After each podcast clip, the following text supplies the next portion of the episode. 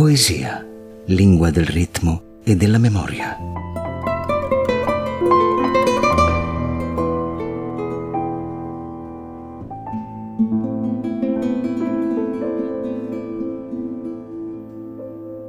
Nostro ospite è Alberto Bertoni, poeta e professore ordinario di letteratura italiana contemporanea dell'Università di Bologna. Dinamiche delle nuove forme metriche.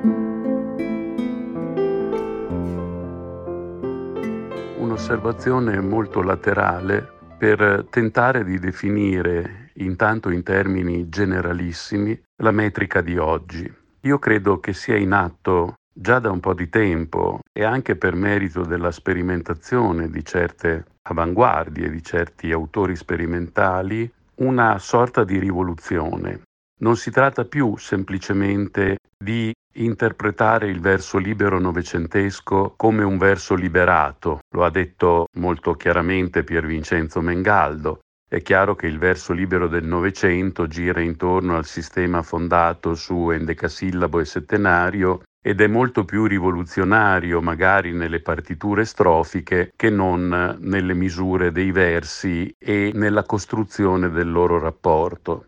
Il verso romanzo, cioè il verso italiano, il verso francese, i versi derivati dalla tradizione romanza, quindi dalla trasformazione della metrica quantitativa latina in metrica qualitativa, è fondato, lo sappiamo, su un sistema sillabico accentuativo, giocato sulla distribuzione di accenti all'interno del verso e delle strofe, eh, sulla loro organizzazione, su rapporti di parallelismo e di frizione su una sorta di duttilità. Ad esempio l'italiano è molto più duttile del francese, no? l'endecasillabo a maiore, l'endecasillabo a minore, le diverse possibilità sperimentate fin da Dante e Petrarca nella costruzione dei sistemi metrici chiusi.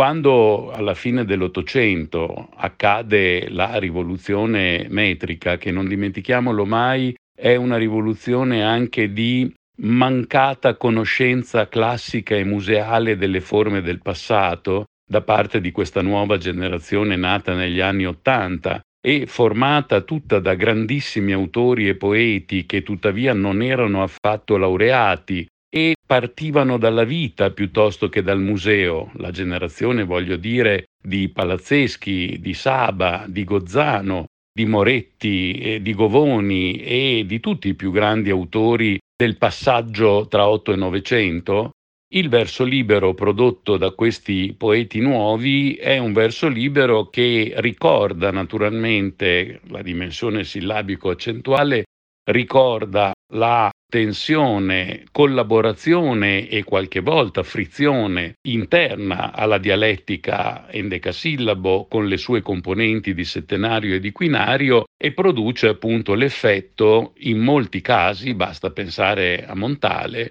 in molti casi diverso liberato più che diverso libero vero e proprio, lasciando adesso da parte la rivoluzione delle parole in libertà futuriste, che poi non ha avuto una grandissima tradizione interna al Novecento. E dentro questa dimensione del verso liberato si muovono anche i grandi poeti nati pienamente nel Novecento, quando addirittura poi non hanno sperimentato, è il caso di Pasolini, anche forme chiuse derivate direttamente dal passato, tant'è vero che oggi si assiste anche a una sorta di rinascita delle forme chiuse, penso ai sonetti di eh, Giovanni Raboni, penso all'ipersonetto di Zanzotto dentro il Galateo in Bosco, penso all'uso consapevole delle strofe tradizionali appena un pochino distorte da parte di Giovanni Giudici, Penso alla metrica decisamente liberata più che libera di un grandissimo, straordinario autore come Vittorio Sereni.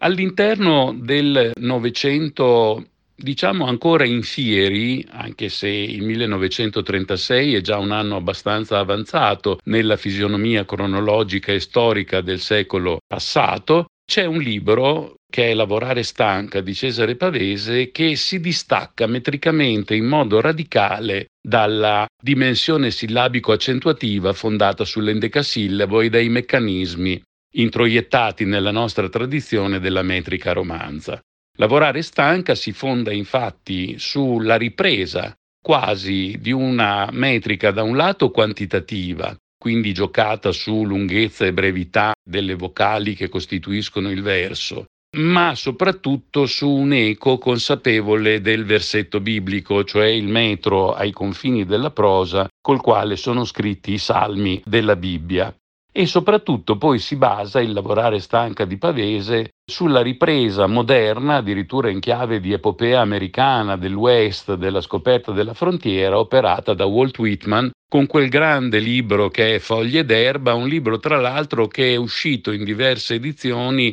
a partire dalla metà fin quasi alla fine dell'Ottocento. La metrica di Pavese è una metrica in questo senso decisamente rivoluzionaria, è una metrica appunto che si basa su principi diversi, una metrica che non ha nulla a che fare con la normale dialettica e dinamica di endecasillabo e settenario. Leggo semplicemente un incipit tratto da Lavorare stanca e faccio capire perfettamente a cosa mi sto riferendo. Troppo mare ne abbiamo veduto abbastanza di mare. Questo è un verso che non si può suddividere in segmenti tradizionali che non deriva da una cognizione metrica tradizionale, è un verso differente che aveva avuto una fase di passaggio notevole nei poemi lirici di Riccardo Bacchelli, che però poi si era rivelato, come si rivelerà in seguito anche Pavese, più un narratore che un poeta, comunque un libro che non ha avuto un particolare seguito all'interno del Novecento, mentre Lavorare stanca siamo in molti a considerarlo una sorta di capolavoro, di pietra miliare della poesia del XX secolo a livello europeo e a livello internazionale, non solo a livello italiano.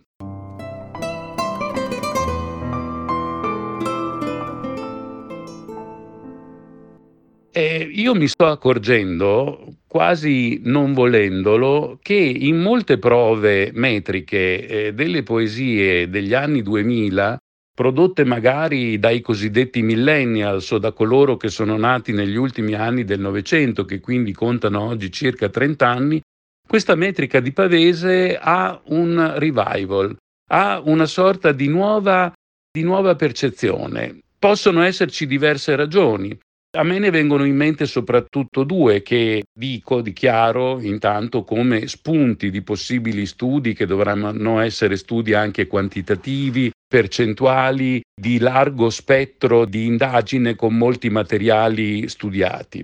Il primo che mi viene in mente è quello di una oralizzazione progressiva del testo scritto. Oggi le nuove generazioni hanno poca dimestichezza con l'idea di poesia come libro, raccolta in una dimensione sistematica e compiuta di libro, come invece capitava alle generazioni novecentesche precedenti, hanno un'idea piuttosto di singola poesia, magari agita, performata, recitata, che sia sul web, che è una forma potente di oralità e di oralizzazione, sia che sia agita invece in una sorta di performance di lettura teatrale o spettacolare o festivaliera, come oggi è molto diffuso.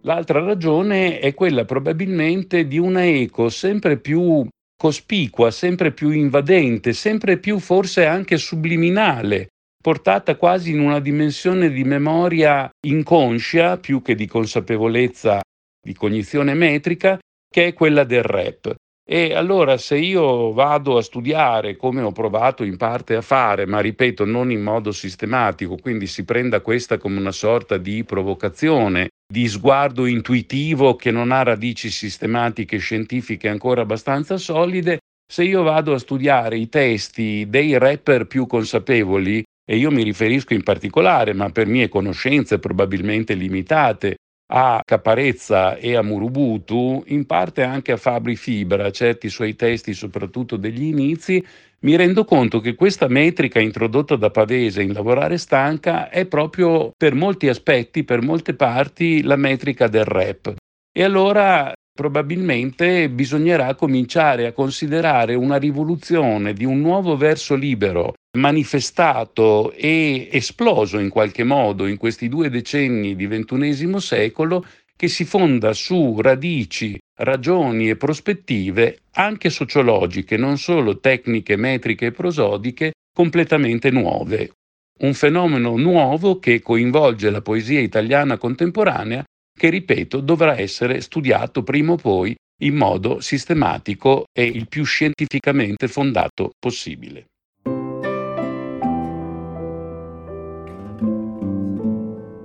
Per la rassegna Poesia, lingua del ritmo e della memoria, è stato ospite Alberto Bertoni, poeta e professore ordinario di letteratura italiana contemporanea dell'Università di Bologna.